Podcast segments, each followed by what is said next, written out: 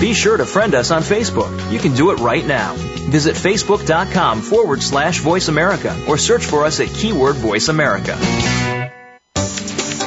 The following program is being brought to you on the Voice America Business Channel. For more information about our network and to check our additional show hosts and topics of interest, please visit voiceamericabusiness.com. The Voice America Talk Radio Network is the worldwide leader in live internet talk radio. Visit voiceamerica.com. The views and ideas expressed on the following program are strictly those of the host or guests and do not necessarily reflect the views and ideas held by the Voice America Talk Radio Network, its staff, and management. Welcome to the Money Answer Show with host Jordan Goodman. Whether you are starting out, deep into your retirement, or somewhere in between, the Money Answer Show has the know-how to help you. Now here's your host, Jordan Goodman. Welcome to the Money Answer Show. This is Jordan Goodman, your host. My guest this hour is Wayne Ferbert. Uh, he is the co-founder and principal of Zega Financial, which is a registered investment advisor. He's also the author, co-author of a new book called Buy and Hedge, The Five Iron Rules for Investing Over the Long Term. Welcome to the Money Answer Show, Wayne. Thanks for having me, Jordan. Let's just start with a little bit of your background and what uh, Zega is about and why you wanted to do this book. Well, uh, my background started in the, actually the online brokerage business with uh, TD Ameritrade, where I spent uh, a little over a decade uh, as a senior executive, and and uh, my co-author uh, also shared that same decade with me in Ameritrade. And our job over there was building the products for online investors uh, to help make them better investors and help them realize their financial goals. And that's actually what led us to uh, to write the book and then eventually uh, launch our financial advisor, which actually takes the tenets of the book and, and implements them in clients' accounts. But we've written the book so that people can do it themselves. We just see the challenge in the market. Uh, the last three years has been a, a, a real heck of a challenge for the individual investor. I mean, heck, you can actually say the last 10 years has been a real challenge for the individual investor. If you just look at markets are roughly flat over the last 10 years and while they're roughly flat over the last three years, it's actually been a hard three years to be invested with the volatility the way it's been. We met with our clients, met a lot of clients, built products for them, and the lesson we learned was that the clients who managed for risk just did better in their portfolios. They performed better. And so that's uh, that's the lesson we learned, Jordan. We wanted to write about it and show people how to manage for risk. And that's what buy and hedge is about. Hedging is about managing for your risk, and that's what we do most people think, and it's, it's the part of your book headline that's crossed out, that buy and hold is the right way to do things.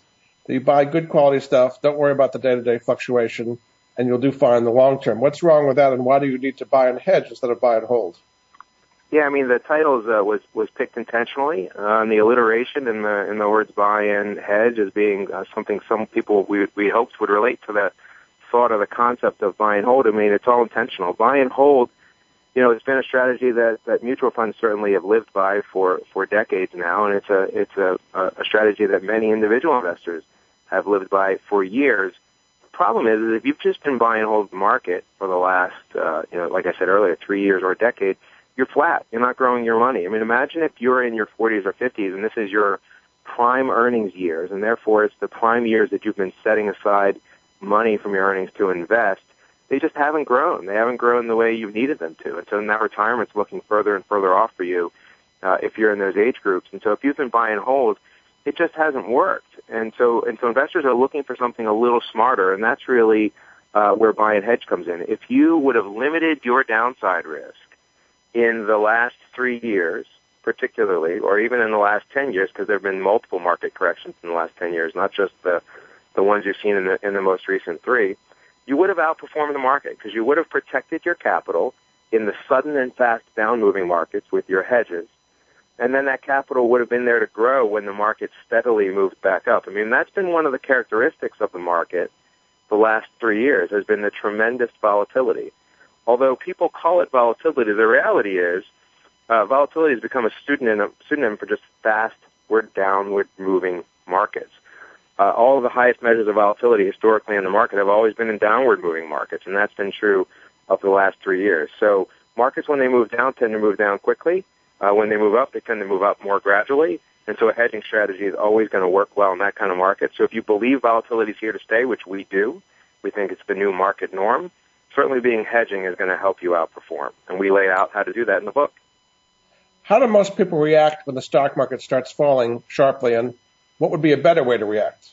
Well, yeah, you know, emotions really take over uh, your, your investing psyche when the market falls quickly, and it's natural, right? Your your investment monies they represent your future. They represent uh, your retirement. They represent your kids' college education. You know, we have a chapter in the book uh, uh, titled, you know, "Don't forget why you invest." Right? Don't forget why you're doing this on your own to begin with, and it's because you know money is a means to an end. Right? You're you're you're trying to grow it and save it and grow it for the purpose of meeting some um, some forward goal. But when the mar- when your when your your portfolio value is swinging in value up and down every day as precipitously as it has the last three years, it just takes a toll on you, right? Emotionally, it's hard to see that that that move up and down.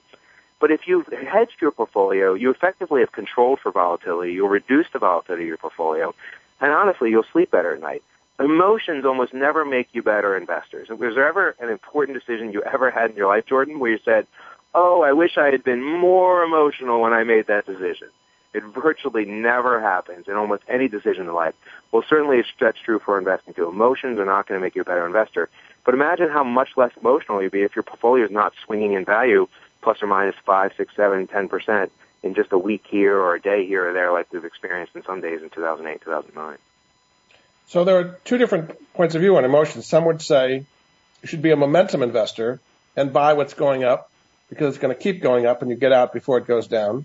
And the other point of view is the contrarian investor, where you should buy kind of actively against your emotions. And if you really buy into something that's hated, it's so cheap that it's probably going to turn around. What is the what's wrong with either being a momentum or contrarian investor? Well, let's let's talk about both of them, right? So momentum investors, I, I, I can understand the rationale. I understand why people want to buy things that are that are moving up, but how do you know when it's going to stop? How do you know it's not going to turn on you?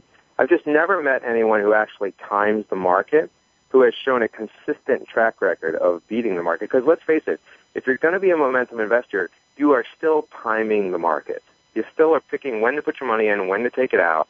And I just, I've never seen someone who actually can do that on a consistent basis and win over and over. So I think that can be difficult. As for contrarian, I actually, there's actually a lot personally that I like about contrarian investing, but I don't think contrarian investing by itself is just feeling your emotions and doing the opposite of it, right? I think contrarian investment at its core is really, you know, finding the beaten down stocks that you're right. It's, you have to stomach them to want to own them. I actually personally uh, follow some contrarian styles uh, in my investing. We don't write about it in the book, but we certainly write about how you can be a contrarian investor in the book. Because, you, know, think about it. If you've hedged your position, let's, let's say you have a contrarian stock, like uh, some people would argue being long U.S. banks or European banks would certainly be a contrarian investment right now, right? You'd have to stomach them to want to invest them. Well, imagine how much easier it would be to stomach them if you hedged them. And that's actually what our, what our book really promotes to people is if you have hunches about stocks or about industries, especially those that you know, we have one of our rules is unleash your inner guru, and, and we encourage you to make those investments in those stocks when you have a strong feeling about them. But then hedge them, because if you hedge them, you, you take away all that risk if you are very wrong. And so actually we encourage you, if you're having those feelings, to make those sort of plays. We would not encourage you, though, to do it just on a momentum basis, because momentum requires you to time. But contrarian, I think you can apply some real logic about value investing to it, and then hedge, I, I actually would endorse that sort of an investment approach for at least a portion of your portfolio. We recommend around 20% in our book. In the beginning of your book, you talk about life being a series of risk and return decisions, um, and that applies to investing as well. Kind of give us an analogy. What are some risk and return decisions people make in their normal lives, and how can they learn from that in making investment decisions?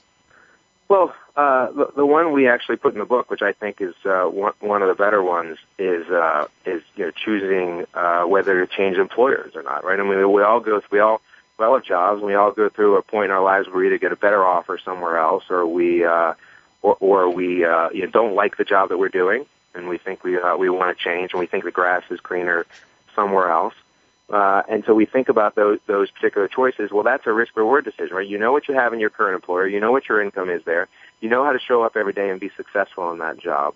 You don't know what it's going to be like at the next job. You don't know. I mean, you might know what the commute's going to be like to your next job. Uh, that might be predictable, but you don't know how your boss is going to actually behave day to day. You don't know what your coworkers are going to be like. You don't definitively know whether or not the company is a good company to actually work for or is going to still be in business in three or four years. And so there's some risk in taking in, in, in choosing a new job. That's a life decision. Almost everyone makes a pro and con list when they're thinking about those kind of decisions. Well, you should make those sort of pro and con list, lists when you make an investment decision too. But if you had to spend the kind of energy making every making that sort of uh, a pro and con list on every single investment. I mean, think about the last time you changed a job and how long you ag- you might have agonized over it or thought about it. If you had to do that for every single investment, that would be difficult. I mean, that would be a very draining process. That's why we recommend hedging. Is it changes it changes that continuum. It changes that paradigm significantly. You don't have to spend nearly as much time if you know you've protected your downside on it. So imagine if uh, when you were you were thinking about choosing that new job, imagine if your new employer and your old employer got together and offered you the right to, to after you've tested your new job for 90 days to go back to your old job, no questions asked. Right? Would you would you want that right or that option? Well, that would, that's sort of the equivalent of being hedged. You've hedged your your particular option for a, a new a new job, and so that's an example of where you know if, if of the same value you could get if you could hedge a job. So that's sort of a wild example. You'd never be able to do that in real life. But the great thing is you can actually do that in the markets. There are tools called options which allow you to actually build hedges in your portfolio so you can protect your downside. You talked about emotion uh, being your enemy, we've talked about that a little bit here. Uh, you're saying, but you should bid emotion goodbye completely. How is that possible not to have any emotional attachment whatsoever to investing? Well, it's not possible to completely uh, bid it goodbye, right? It's still your money, and your money is always going to feel uh, important to you. It's always going to create emotion because of what money represents for your future. We said it earlier, right? It's your kids' college education, it's your retirement. But when you hedge and you protect yourself, on so we define hedging in our book as you have limited the potential downside of your portfolio. You've put an absolute limit into how much your portfolio can lose.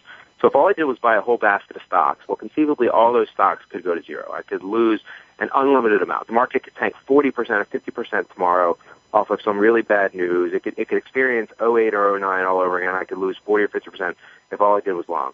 Well, our definition of being hedged is you, you have built in the, the mechanisms using options to, to actually limit the total amount that you could lose in your portfolio to some amount that's less than that whether it's be 10%, 20%. Everyone's risk tolerance is different. You can actually set your hedges, your losses that you're comfortable with at different levels. And we actually call that sort of your sleep number. We've all heard of the sleep number bed, right, where you can adjust your own bed to be the comfort you want. Well, we think the total amount you, you would feel comfortable losing in your portfolio is sort of your sleep number. You can build your hedges so that you'll never lose more than that amount of money. That's the port, that's the spot you should feel comfortable in. And it should be the, it should be the spot that makes us that you are emotion, fairly emotionless then uh, about your portfolio. It should be the it should be the amount of money that makes us that you don't feel like you have to log in every day to see how it's going, how your portfolio is doing. That you would be comfortable only logging in every couple of days or every couple of weeks to see how it's doing, uh, because you've built in the hedge. You know your downside is protected. That's the equivalent of taking emotion out of investing. When you feel like you don't have to log in every day just to see how it's doing because you know you're protected, you know you've taken the emotion out of investing. That's a great litmus test for you. You're saying one of the most important things is pr- preserve capital first, avoid risk first. Most people, when they invest, emphasize the gains first. So is that a, a major paradigm shift for most people? Oh yeah, oh it oh, completely is, Jordan. Uh, I could, and I can tell from that question that, that you've read the book, right? I mean, it's we we we spend a lot of energy in the book about talking about the clients that that uh, my my partner, my co-author Jay Petrocelli, and I have met over the years uh, in our time in the financial services industry. We've met thousands of clients through through different events, and one of the things they almost all have in common, I mean, 99% of them have in common is if you ask them about the risk in their portfolio, the majority of them can't tell you much about the risk, but they can tell you a lot about the return. And in fact, a lot of them will even think they're, they'll say, oh yeah, I can tell you about the risk in their portfolio, and they start to describe it. And what you actually, what they actually find they're describing is the returns, not the risk what our book helps out, outline for everyone that whenever you buy a stock or you go long any position, whether it's the market or a sector or an individual stock or a fixed income, all you've bought is risk, not return. You know, I mean, investing is all about the risk and return continuum, right? And the two of those things are always going to be inextricably linked, right? But the, we're, we have to take a break, Wayne. Actually, we'll be right back. Uh, this okay. is Jordan Goodman of the Money Answer Show. My guest this hour is Wayne Ferbert. Uh, he is the author of a new book, uh, Buy and Hedge the five iron rules for investing over the long term. We'll be back after this.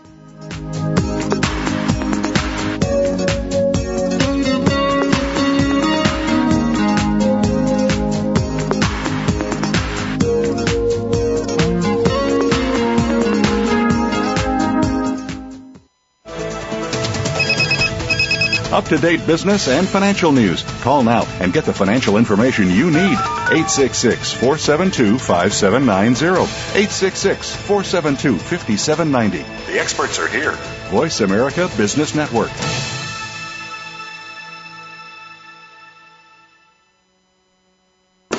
Are you ready to go green? You've asked, and we've heard you. Voice America presents the Green Talk Network. Environmental topics are at the forefront of our society, and the Green Talk Network is here to keep you up to date on the latest trends and new innovations for the eco-conscious lifestyle. We'll help promote a variety of ideas on the environment, from global warming issues to how you can become more eco-friendly in your daily activities. Be a part of the solution, not the problem. Visit the Green Talk Network page on voiceamerica.com and tune in to help spread the green. If you lead a team of any kind, you need to listen to this show. Tune in to Leading with Emotional Intelligence, hosted by Esther Orioli. Esther provides you with the tools and techniques you need to harness the power of EQ to stop setting goals and start changing behaviors in your organization. Get the latest concepts in EQ from a top of the house perspective and have your questions answered on air. Leading with Emotional Intelligence is broadcast live every Wednesday at 1 p.m. Pacific Time, 4 p.m. Eastern Time on the Voice America Business Channel. From the boardroom to you, Voice America Business Network. You've been listening to the Money Answer Show with Jordan Goodman. If you have a question for Jordan or his guest, please call us now at 866-472-5790. That's 866-472-5790. Now back to Jordan. Welcome back to the Money Answer Show. This is Jordan Goodman, your host. My guest this hour is Wayne Ferbert. Uh, he is a co-founder and principal of Zega Financial LLC. He is also the author, co-author of a book called Buy and Hedge: The Five Iron Rules for Investing Over the Long Term. Welcome back to the show, Wayne. Thanks, Jordan. We were talking about risk uh, versus return and how people get those confused, and maybe just finish your idea on that. Yeah, you know, the individual investor really almost always thinks about return because return is what's most important. We only invest our money to grow it, right? We don't invest our money for the purpose of fun or the enjoyment. There are some people who do, but for the most part, we all just, you know, invest our money for the purpose to grow it. And so it ultimately that success in growing it is measured in returns, but we all know that you can't get returns without risk. And so and whenever you buy a stock, you buy anything, what you've bought is risk. You've bought the risk of the company going out of business, or going bankrupt, or missing its earnings call, or of the some scandal in the CEO office. I mean, you bought all this risk. You bought no guarantee of return. All you bought was risk. And so clients don't really, but clients rarely can tell you, express to you, currently right now in my portfolio, my risk is X. I've, I'm exposed to X risk, or I have this much risk, or I built a portfolio that's this risky. We actually teach you four risk metrics in the book to help you better measure uh, the risk in your in the portfolio. It's one of our iron rules is to always know those four risk metrics so that you'll have a much better understanding of risk. Because like we say in the book, risk is the is the input. That's what you've bought. Return is the output. It's just what you're hoping for. It's what you're planning for in your portfolio to get the growth. Most investors don't just don't think enough about risk, and that's the challenge is getting them to think about risk. And we actually have studied our clients and figured out that that's really what makes uh, uh, a lot of the better clients better investors. And you were saying that when you worked at Ameritrade, you kind of were watching real time what was happening with clients. What are some of the trends you saw as to how uh, they did, and the, particularly the more active traders? What kind of experience did you see that going on there in the real world? Yeah, one of the real impetus uh, for for Jay Petrocelli, my co-author, and I to write this book was a study that actually Jay commissioned at Ameritrade uh, around our clients. So we looked at all of our clients and we we identified who the very 10% best clients performance in terms of their returns. And then we looked at the clients who were there, who were in the bottom 10% of the worst performance, the ones who blew themselves up and didn't do very well investing at all. And everyone else was just sort of in the middle along a bell curve. Imagine a bell curve in which all the rest are sort of just evenly, you know, evenly distributed in a, in a traditional bell uh, distribution. So we looked at those top 10% and those bottom 10%, and we said, let's compare them. So we know that they're the worst performing and the best performing, but let's compare them. Let's see whether there's some attribute we find among the best performing ones that is not among the worst performing ones. And we really found no demographic difference, right? Same education levels, same wealth levels, same average ages, uh, the the same amount of investment experience, and we didn't even find that one was more more experienced in investing than the other. And we said, "Oh my gosh, how can they be so similar when their returns are so different?" What we found is among the group that performed better, they managed for risk where the other ones didn't. And the way that they managed for risk is they actually used things like stop orders or stop loss orders. They knew what their exit point was for getting out, and then they weren't afraid to get out. The people who did the worst were the ones who just had losing positions and then never exited them. They didn't know what their exit point was. They didn't manage for risk. And by not managing for risk, they did materially worse.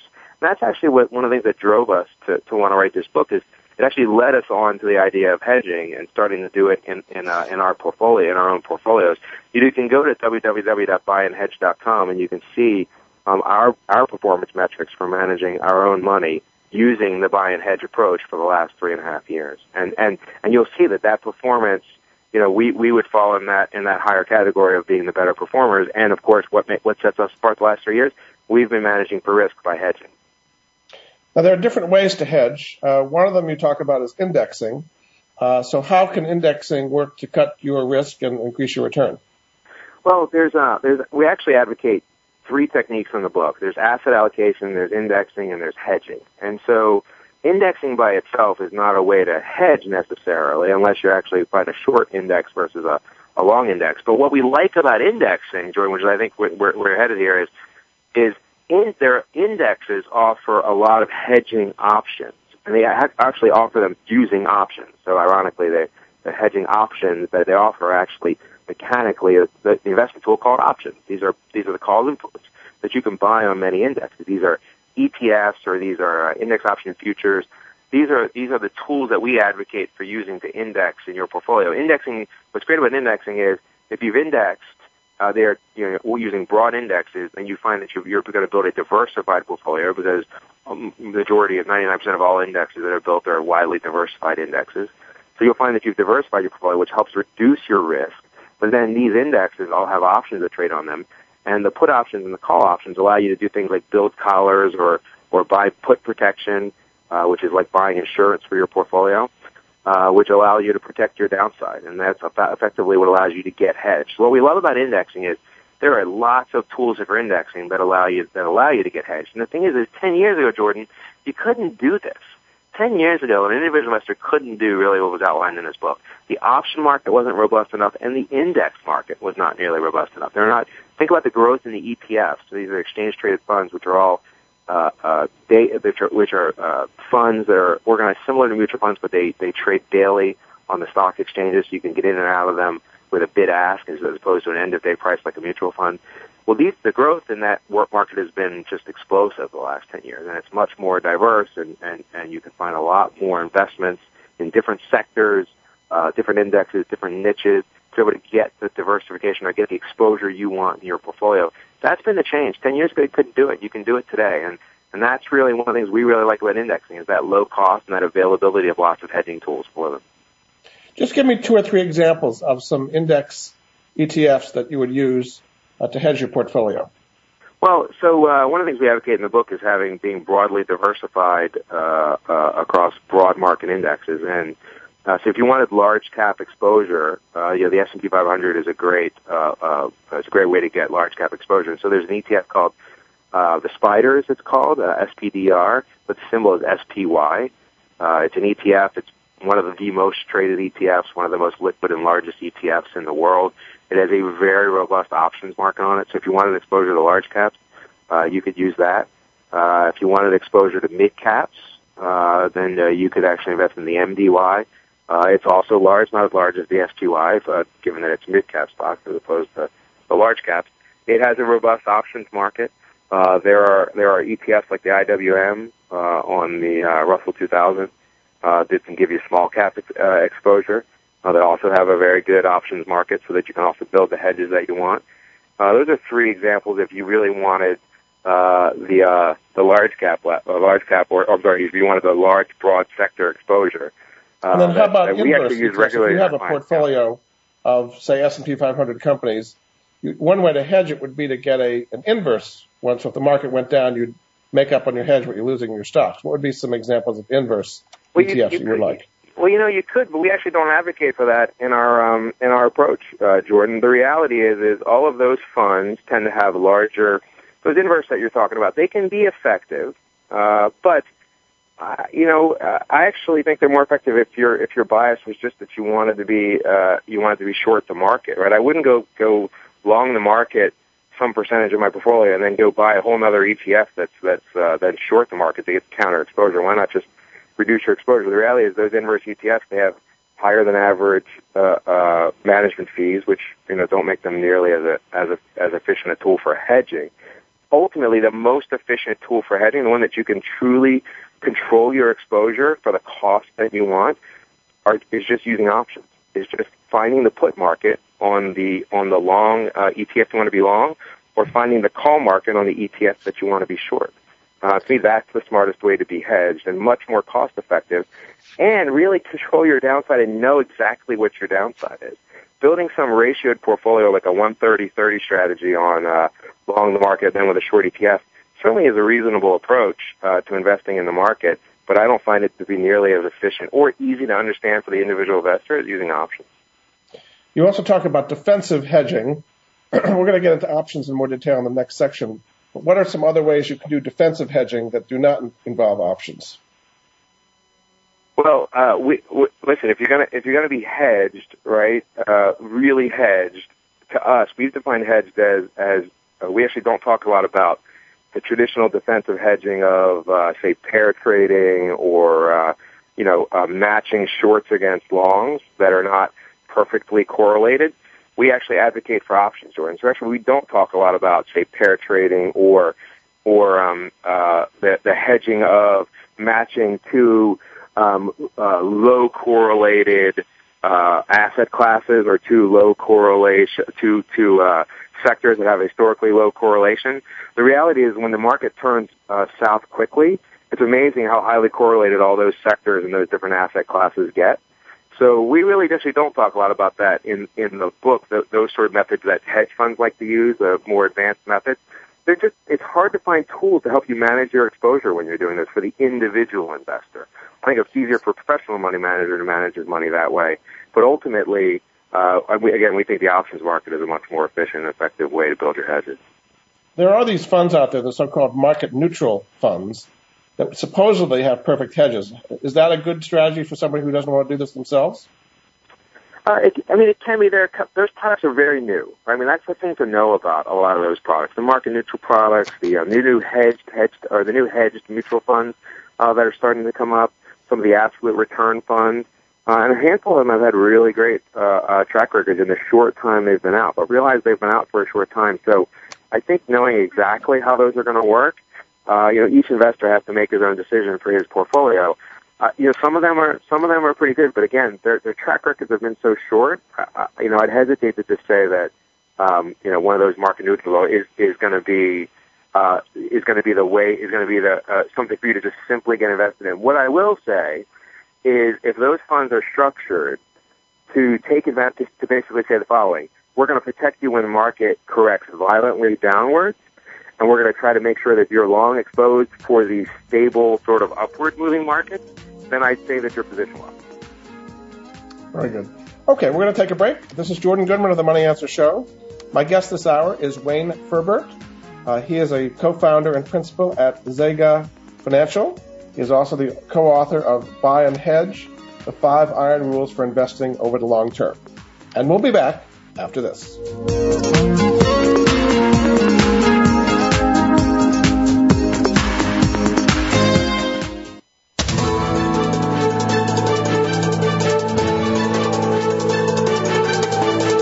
Market's up or down, or if you're looking to improve your portfolio, our experts are ready to talk to you. Call now. Toll free 866 472 5790. That's 866 472 5790. Voice America Business Network.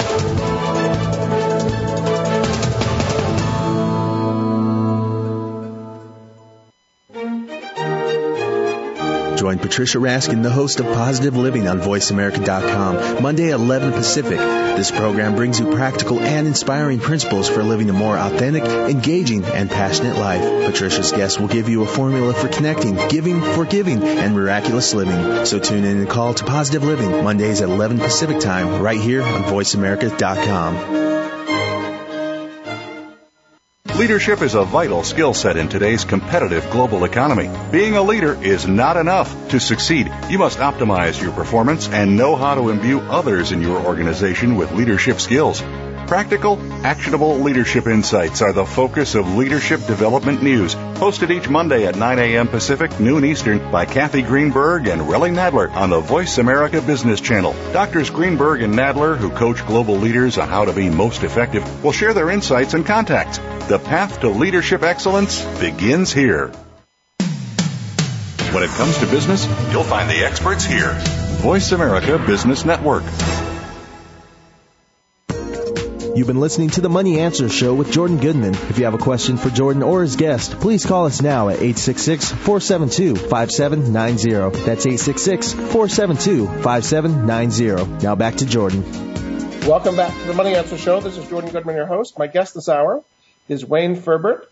Uh, he is the co-founder of Zega Financial and also the author of Buy and Hedge, the five iron rules for investing over the long term. And he has a website related to the book which is buyandhedge.com. Welcome back to the show, Wayne. Thank you, Jordan.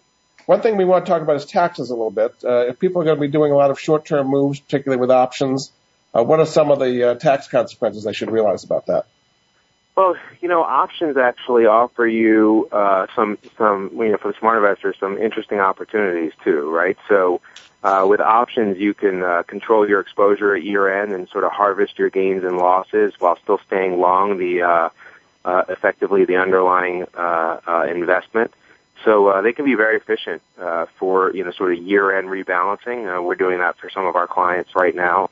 You know, in November and December, even October a little bit, we start we start summarizing the total gains and losses, both realized and unrealized in the portfolio, and make sure that at year-end uh, there's optimally uh, uh, uh, tax position as possible going into the going into January 1st. Because you know if they had a lot of realized losses uh, but not a lot of realized gains. But they but they had some unrealized gains. We could actually start to take them uh, by just changing some of the options positions, or or uh, you know selling some of the stock and moving into options positions. And so you can get very efficient at tax, uh, at just you know minimizing your tax bill the next year.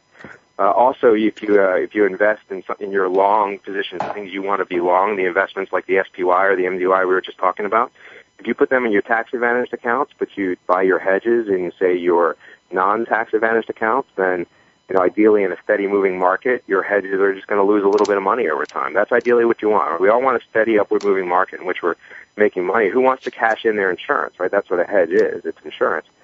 So ideally, you would actually just be taking those losses in your tax advantage in your tax accounts, right? And then being able to uh, use those losses come tax time, uh, and your gains in uh, things like the SPY or MDY just moving up in your other account. They also talk about uh, index option futures, which are, get a special tax treatment. Uh, these are called Section 1256 contracts from the government. Uh, they are treated 60-40 long-term and short-term, no matter how long you held them. So even if you sort of have a short-term hypothesis about the market and you want to use these options to create your positions, which we discuss in the book, uh, you, you'll get at least 60% of it treated uh, as a, as a long-term gain, which uh, means you're going to get under, at least under today's tax laws and next year's tax laws, uh, you'll get a uh, you'll get better treatment. Of course, the future tax laws, given what's going on in Washington right now, uh, if I had that crystal ball, uh, I'd, I'd tell you what it's going to be. But uh, at least for this year, next year, uh, you're going to get that 60-40 treatment. Okay, you describe in your book what you call the five iron rules of buy and hedge, and so let's go through those rules. The first one uh, being to hedge every investment. So it seems kind of extreme that every investment you'd make you'd hedge, but uh, what's that about, and how should you do it?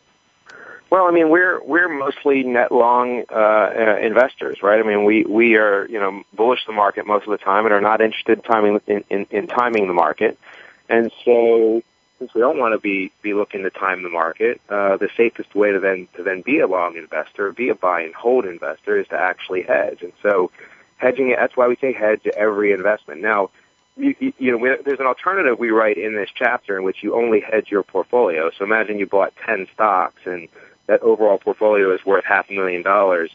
Instead of building a hedge for each individual stock, you could build what we call a portfolio hedge, which is to buy a put on the market. Uh, say buy a put on the S&P 500 or, or, uh, uh, you know, build the right spread trade that gives you the exposure to that, to that, uh, uh, to the uh, S&P 500 with protection. And so there's ways that there's ways to just build that at a portfolio level, but ultimately, if you have a half million dollar portfolio, we'd like to see it, you know, we'd like to see it protected through hedging. And so that's what shares the name of the book, buy and hedge. It's the only rule that's got the word hedge in it. Uh, you know, and, and, and, but ultimately it's the, it's the most important rule and it's the, it's the one we, we stress. When you're buying a put, what time length should you do? If you do a short-term put, it's going to cost less, but it gives you less protection. If you do a leap or a long-term put, it's going to cost a lot more and it covers you for a longer period of time. What length of time should you buy a put? We typically recommend looking at your protection six months out. And uh, one of the things we write about actually on our blog is a is a at buyandhedge.com is a little more advanced technique called laddering. We don't write a lot about it in the book, but uh, we, we we think you should be looking about six months out. And then if you're but that's six months out for building the hedge. We're long-term investors. We typically make investments with at least a year, if not two years or three years as our horizon, which means we're regularly rolling those hedges forward, right? We're looking at options that expire six months out, and as we get nearer to that expiration, we're looking at rolling that hedge forward. And if the market's gone up, we're looking at not only rolling the hedge forward another six months, but at moving that floor for that hedge up a little higher, effectively moving our protection up as the market goes forward. And what I mean by laddering is, imagine if uh, if you were looking at six months out. Imagine if you had um, you know six contracts in the uh, uh, on the on the SPY and the S&P 500.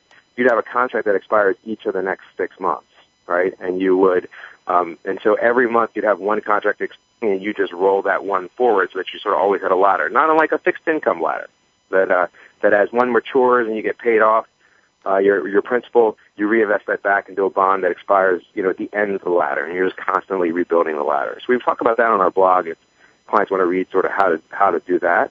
Uh, but ultimately, you know, we look we have to look around six months out because it's like I said earlier, when the markets correct, they tend to correct fast to the downside. But when they move up, they tend to move up a little bit more steady. And actually, we do an analysis over all of the updrafts and downdrafts in the market over the last 20 years, and you'll see based on the numbers that the markets, when they move down, tend to move down fast, but they, but they, uh, when they move up, they tend to move up steady. And so actually, when you look at that six month time frame, that actually is a fairly optimal time frame to look at, that four to six months range for building your hedges. So when should you cash in your hedges? Say you're hedged out six months, the market drops sharply, so your stock values are down but the value of your hedge, your uh, put option has gone up dramatically. Um, you know, if you just let it expire, it'll never do any good. When do you cash in and actually, you know, realize the gain in your hedge?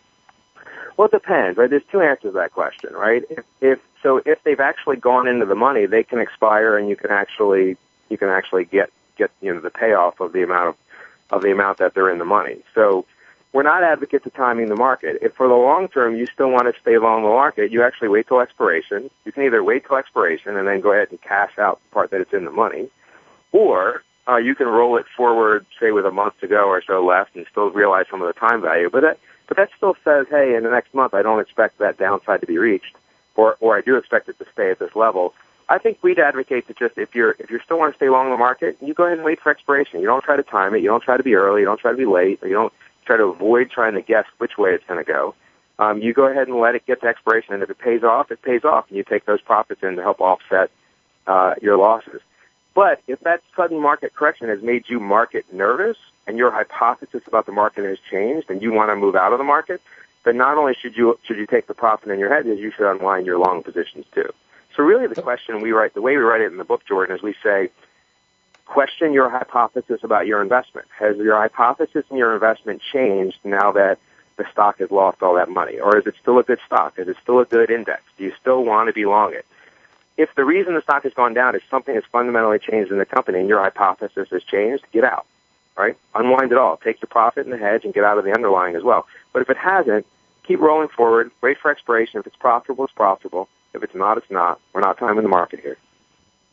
I mean, it sounds like you're timing. Say you're in a portfolio, you think it's particularly good stocks, everything looks fine, and something out of the blue, you know, Greece defaults or Lehman Brothers goes under, something extraneous goes out, and the market falls dramatically. Uh, your hedges have gone up in value. You're saying even in a case like that, when nothing has really changed with the fundamentals of the company, you should not, in effect, cash in your hedge and, and collect your winnings while you keep your portfolio there.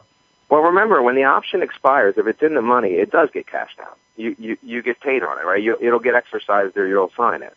right? So you will effectively take your profit uh, at the time of expiration. So it's not you're not foregoing it, Jordan, right? The the expiration mechanic. Your your your broker will always, if you're short an option, will you know will make sure it gets assigned to you. If you're long an option, we'll make sure that you assign it, take the uh, take the profits uh, at expiration, which means you'll either deliver the stock or you'll receive the stock uh, at the price specified in the option. So you'll make your money at expiration either way. Mm. Uh, and the, the difference is, if you want to stay long, you just got to make sure you roll it back into the position after you've after you've taken that profit or you've delivered the stock or bought the stock. I mean, that's the and that's what it means to stay long. If you if your hypothesis is still the same, so it's not that you've foregone your your your profits at, at, at all, right? You you're not timing at all. You're just staying in the market because you still believe in your hypothesis. But again, yeah. we actually outline in the book, right? If your hypothesis is still valid, keep rolling it forward, and you might have to reset your your hedge to a lower number if it's come down. But also, if you've made a profit in your hedge, let's offset some of your losses, and you, you want to reinvest some of that. That if you're going to stay long, you want to reinvest some of that hedge profit back into the uh, security. Your next uh, iron rule is to know your risk metrics. So, what are some of the metrics that people should be following, and how can they track them? Yeah, well, we said earlier, right, that people don't do a very good job at tracking their risk. They track their return. The, the, the number one risk metric is what we call capital at risk. And capital at risk is a, is a, it's been thrown around a little bit in Wall Street as a metric, but we actually define it a certain way. It's, I mentioned it earlier, it's like referred to as sort of as your sleep number. It's the total money that you could lose in your portfolio if all of your investments went against your hypothesis tomorrow, right? Given the hedges that you put in? What's the most amount of money? How much protection do you have? That's the most important uh, risk metrics we, we track, but we actually give you four simple ones. Uh, there is the capital at risk, but you also need to understand the volatility of your portfolio. Uh, whenever you're going to add a new investment, you should understand how volatile it is. You should understand the overall volatility of your portfolio, so you get a feel for whether or not the volatility of the investment you're about to add is going to is going to uh, to your portfolio is going to add or take away from your your uh, your overall volatility correlation is a similar metric for you to understand. It's, it's, it's understanding whether the investment you're about to add or take out of your portfolio is very correlated to, your, to all the investments that are, that are already in your portfolio. And you should always understand that because the more correlated a portfolio that you build, the more that it's going to move uh, lockstep uh, with each other and therefore with the market. So uh, that's a key metric for anyone to understand and, and sort of in sort of constructing the risk because the more investments you have that are uncorrelated or negatively correlated, uh, the more diversified you're going to be, and therefore the, the, the less volatile and the less risky your portfolio is going to be. And the fourth one is called implied leverage. Whenever you use options, by definition, you're getting leverage. And uh, you know, if you're if you're gonna have leverage in your portfolio, you gotta monitor it closely. We actually don't recommend having an implied leverage greater than 1.0, uh, meaning you effectively, even though you're using options, don't really control any more stock as a dollar amount than what the total capital is that you brought to your portfolio to begin with. So we uh, we recommend, even though you're using options, you got to make sure that if you're using options to simulate uh, a long or short position in a particular stock or index, as opposed to just owning the underlying index and buying options on them, uh, then then we you know we recommend that you make sure you understand your implied leverage and you keep it below one or as close to one as you can. Those are the four metrics you got to understand. If you understand all four of those, you can be much more effective at managing your overall portfolio because you're managing your risk better. Very good. Okay, we're going to take a break. Uh, this is Jordan Goodman of the Money Answer Show. Uh, my guest this hour is Wayne Ferbert. Uh, he is the author of Buy and Hedge, the five iron rules for investing over the long term. Uh, he's also the co-founder of Zega Financial. We'll be back after this.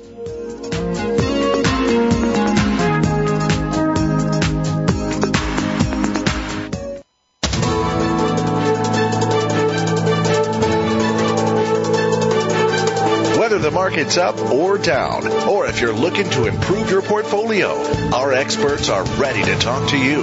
Call now toll free 866 472 5790. That's 866 472 5790. Voice America Business Network. Intense and intelligent. Catch Kevin, unscripted and uncensored. Keeps you informed of the ideological, theological, and economic war being waged against the United States of America. Kevin Lehman's bold and brilliant style challenges your deepest held beliefs and provokes you to ask the hard questions. Religious, scientific, political, or financial. Kevin is holding the establishment's feet to the fire with high profile guests that include politicians, economists, theologians, and business titans. He'll demand truth over tradition and facts over fiction full of passion, wisdom, and wit.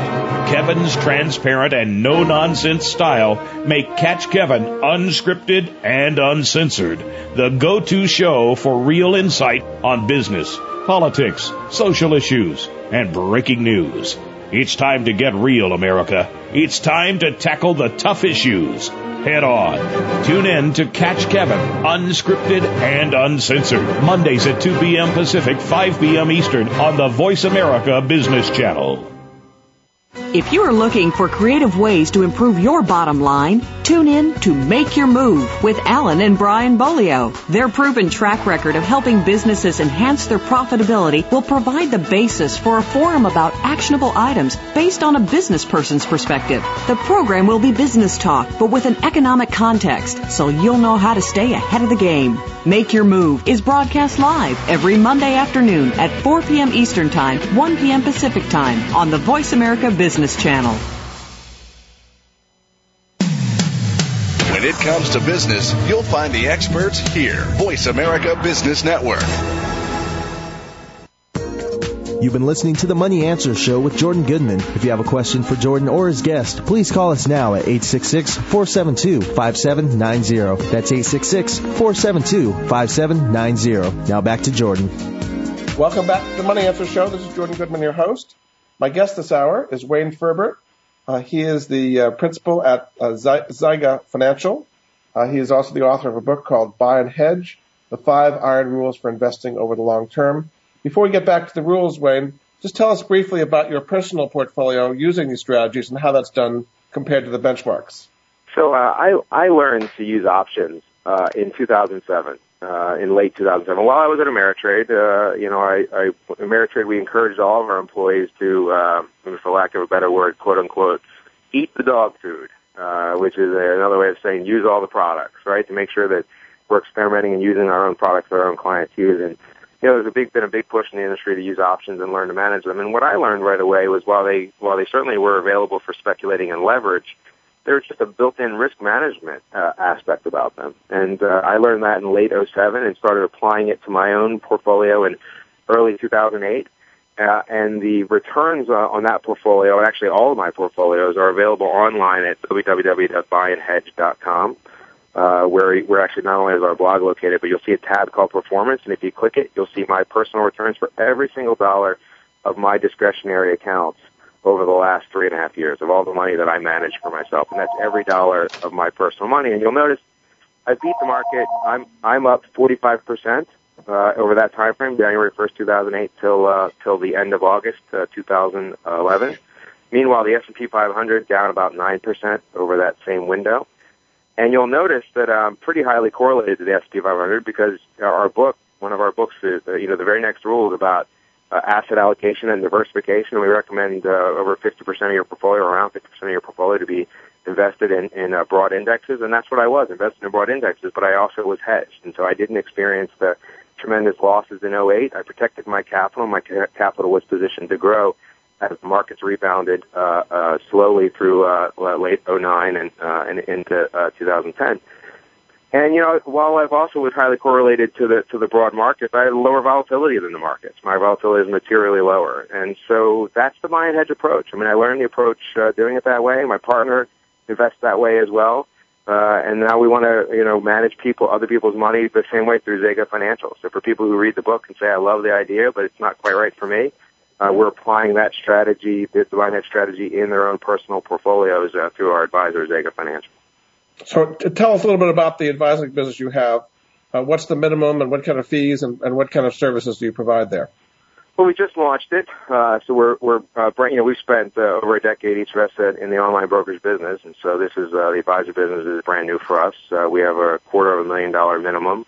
Our fees range between they start at one and a half percent and and move downward as as as accounts get larger. And what we do is actually build an uh, asset allocation plan individual to every client's risk, uh, and then we uh, we use light indexing strategies in each client's account, and we build the hedges for each client personally based on his or her risk balance. So we can actually customize the the, uh, the risk for each client, as opposed to just giving each client a, a cookie cutter uh, allocation uh, that's not specific to them. And that's what's great, I think, about our advisory business and what sets us apart is a lot of advisors will do asset allocation for you, and we will as well. But we also have this whole other continuum of risk management that we do related to hedging. So we can actually get much more finely tuned about the risk exposure we've built in your portfolio than the average advisor does. Okay, another of your iron rules is to construct a long-term diversified portfolio. Uh, so briefly, why does that allow you to be hedged? Well, it's it's uh, so if you're if you're doing indexing like we're doing, you're you're using broad indexes and you're diversified because those indexes are diversified, and we believe in diversification. Diversification is one of the ways to manage risk. Uh, you know, we're not uh, we, we realize that that's a, a Nobel Prize winning financial theory, uh, and we believe in it as well. So we use diversification because it, it makes sense and because these broad indexes offer options, we're able to build the hedges on them. But we also always have a long-term outlook. Having a long-term outlook is also equally important.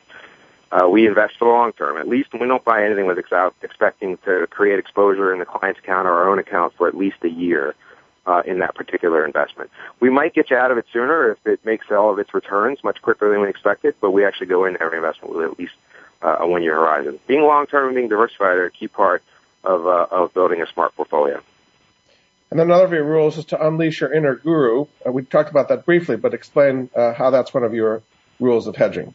Yeah, it's uh, it's uh, not meant to uh, um, you know to uh, uh, uh, encourage you to go join a commune or anything, uh, the unleashing your inner guru, but it's actually about uh, finding what you're good at from an investing perspective, and maybe taking about 10 or 20 percent of your portfolio and making, uh, for lack of a better word, idiosyncratic investments, making a few maybe individual stock choices or individual sector choices that you know well, and putting about 10 or 20 percent of your money into that, and then seeing how well you're doing it, trying to figure out what kind of an investor you are, figure out what you're good at and what you're not good at.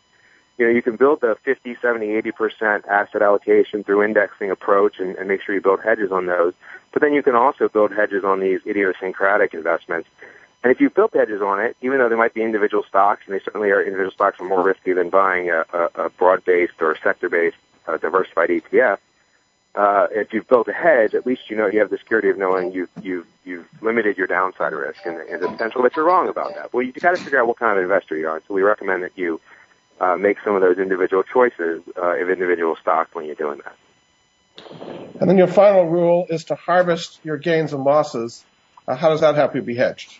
To pick the words harvest intentionally, right? It's a it's a farming metaphor, right? When a farmer uh, ha- has crops and uh, and and he uh, uh, he grows the crops, when he's ready to take them and realize the profit from them, he's got to go harvest them and bring them to market to to sell them.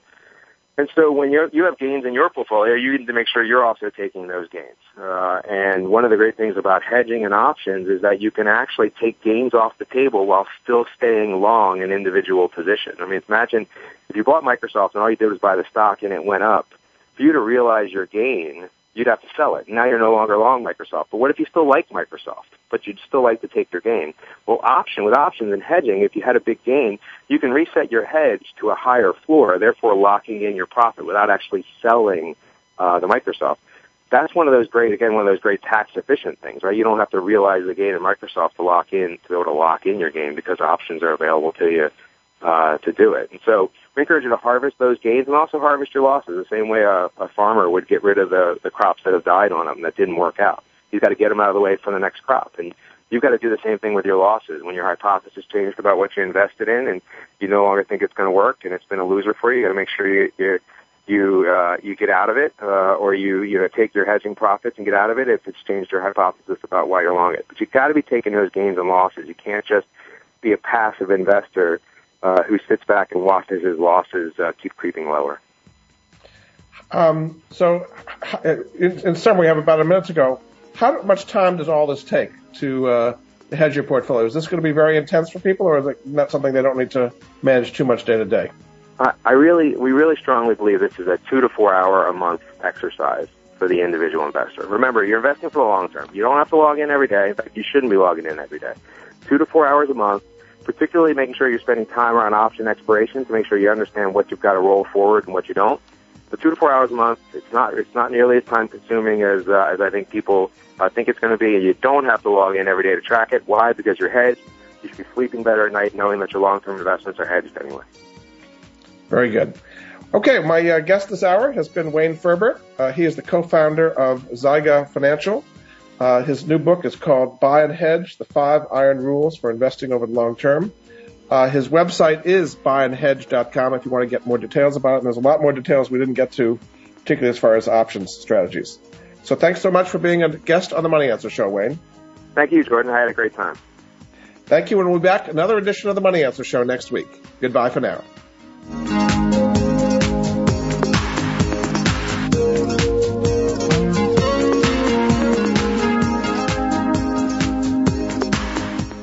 Thank you for joining Jordan Goodman and the Money Answer Show. If you have a question for Jordan, please visit his website at www.moneyanswers.com and be sure to tune in every Monday at 12 p.m. Pacific Standard Time right here on Voice America Business. See you next week.